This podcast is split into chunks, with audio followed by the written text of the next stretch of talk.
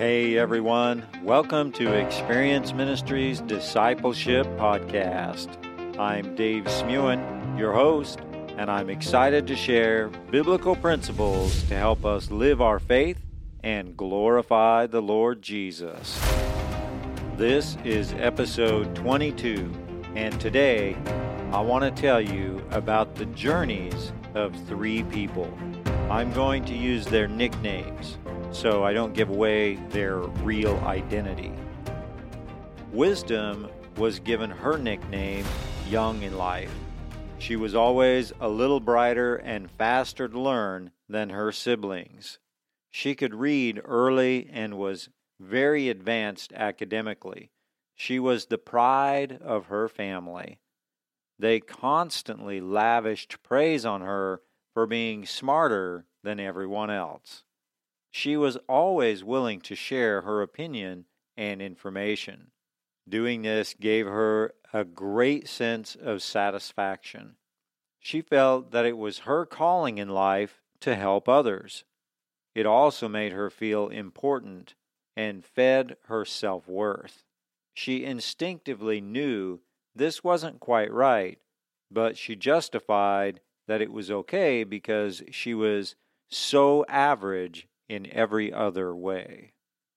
Power started life a little on the frail side. He wasn't the biggest or strongest. In fact, Power was teased and bullied a lot. As he grew up, he worked out, trained, and did everything possible to become stronger than his peers so no one would ever bully or tease him again. One day, Power ran into a young lady that would change his life forever. This young lady was an average looking girl, but when she spoke, her words of wisdom enticed him. While they were visiting, Power shared his situation and why he wanted to be the strongest.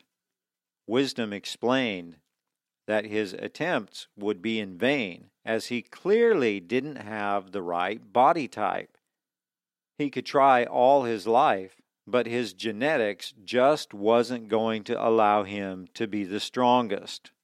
Power grew angry and once again felt belittled.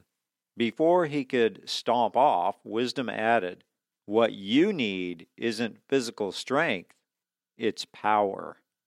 This caught the young man's attention, and he sat under wisdom's spell while she explained that power was better than physical strength. Power would give him the ability to deal with bullies and give him the influence to help others. Power succumbed to wisdom and gave up striving for physical strength and gained the nickname Power he decided to seek after the power that could both defend and help others.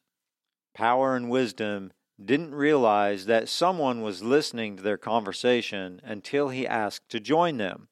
They were both more than willing to allow this well dressed young man to join in.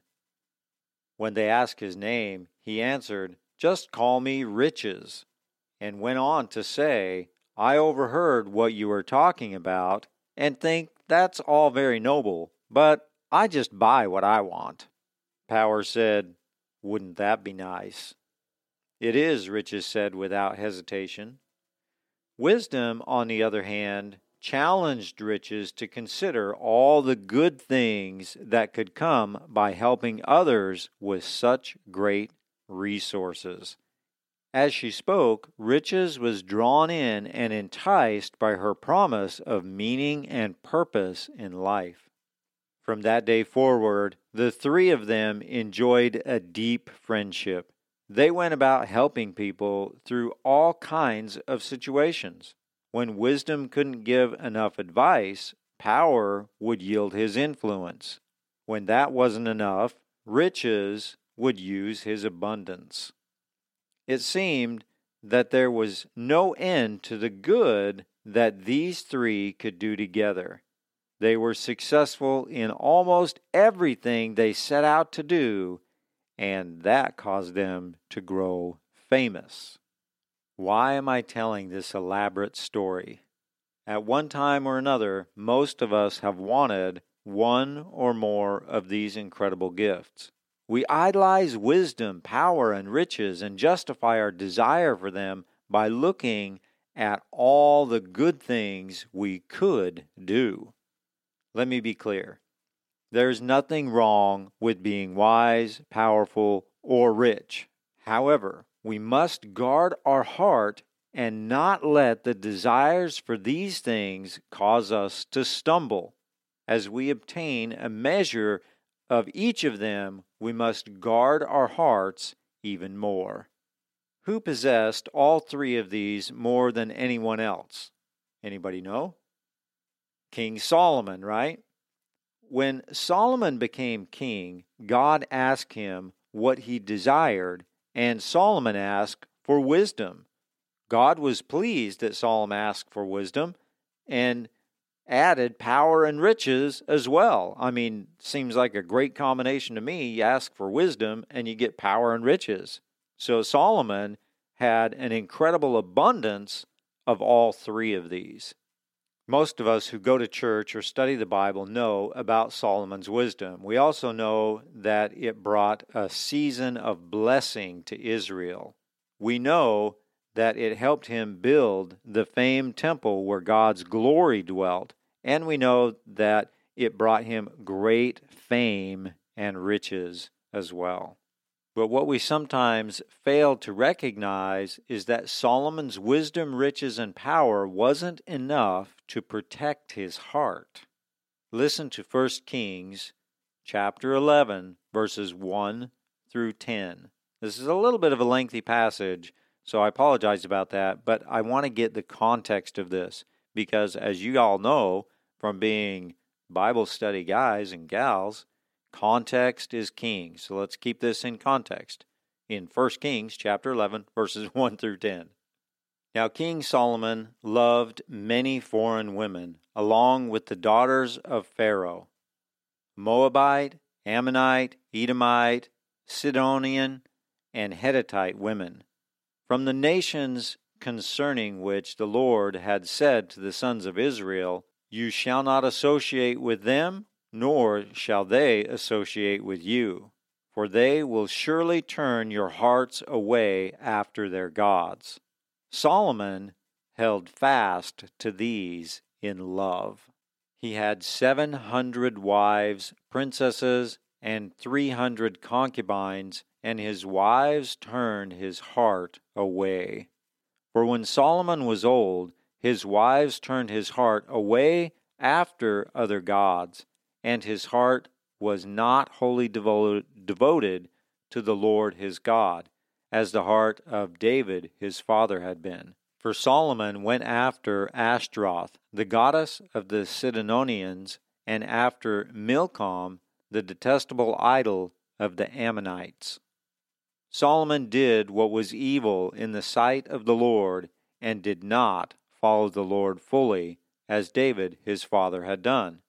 Then Solomon built a high place for Chemosh, the detestable idol of Moab, on the mountain which is east of Jerusalem, and for Molech, the detestable idol of the sons of Ammon. Thus also he did for all his foreign wives who burned incense and sacrificed to their gods. Now the Lord was angry with Solomon because his heart was turned away from the Lord, the God of Israel, who had appeared to him twice, and had commanded him concerning this thing that he should not go after other gods. But he did not observe what the Lord had commanded. That passage is out of the NASB. And again, listen to what Solomon desired and what was forbidden. Verse 2 says, Solomon held fast to these in love.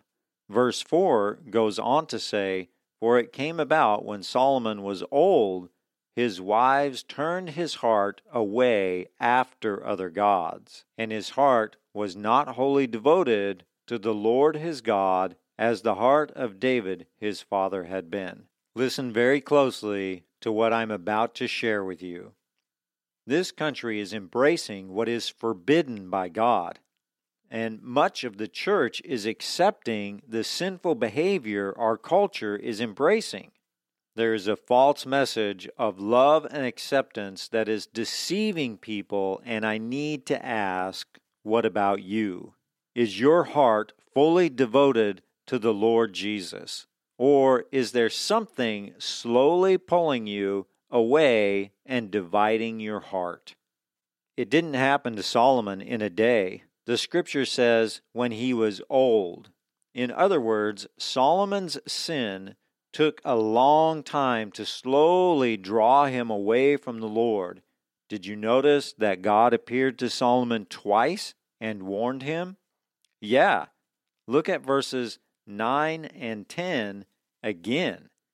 Now the Lord was angry with Solomon because his heart was turned away from the Lord, the God of Israel, who had appeared to him twice and had commanded him concerning this thing that he should not go after other gods, but he did not observe what the Lord had commanded. Let's bring it home a little bit.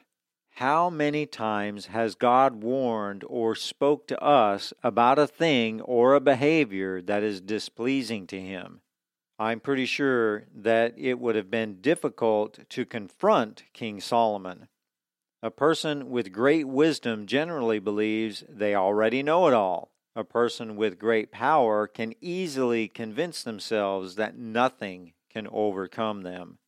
A person with great riches can easily feel that they can buy their way out of any situation. Let me speak to America, to the church, and to us individually. Our vast amounts of knowledge and wisdom will not save us. Our vast amounts of money and riches will not save us. Our vast amounts of accomplishments and technology will not save us. Our power and influence will not save us either. King Solomon was the wisest, richest, and most powerful man alive, but he did not escape God's judgment. The consequences of our choices are not always immediate. Sometimes God allows things and gives us time to repent. Even when judgment comes, it can be delayed until the time of God's choosing. The deceived heart thinks that it has gotten away with the sin, but that's not the case. Solomon lived out his days as ruler and the kingdom was stripped from his son. Let me end our time together by reading what God said to King Solomon the second time he appeared to him. It's recorded in 2 Chronicles chapter 7 and starting in verse 11. Thus Solomon had finished the house of the Lord and the king's palace and successfully completed all that he had planned on doing in the house of the Lord and in his palace. Then the Lord appeared to Solomon at night and said to him, I have heard your prayer and have chosen this place for myself as a house of sacrifice. If I shut up the heavens so that there is no rain, or if I command the locust to devour the land, or if I send pestilence among my people, and my people who are called by my name humble themselves and pray and seek my face and turn from their wicked ways, then I will hear from heaven and will forgive their sin and will heal their land. My friends, I want to encourage you today to guard your hearts and make sure they are fully committed to Jesus. If they're not, if you see that there's something slowly pulling you away, God has given you a path back. Call out to Him, confess your sin, turn away from it, and He will be merciful. We know that He is a good, a loving, a merciful, and a forgiving God. He wants us to have relationship with Him, but He wants us to be wholehearted about that relationship. He's not going to put up with us having a divided heart saying that we follow Him and trust Him, and then not doing it. Guard your hearts, my friend. And until next time, God bless you. I'll see you next week.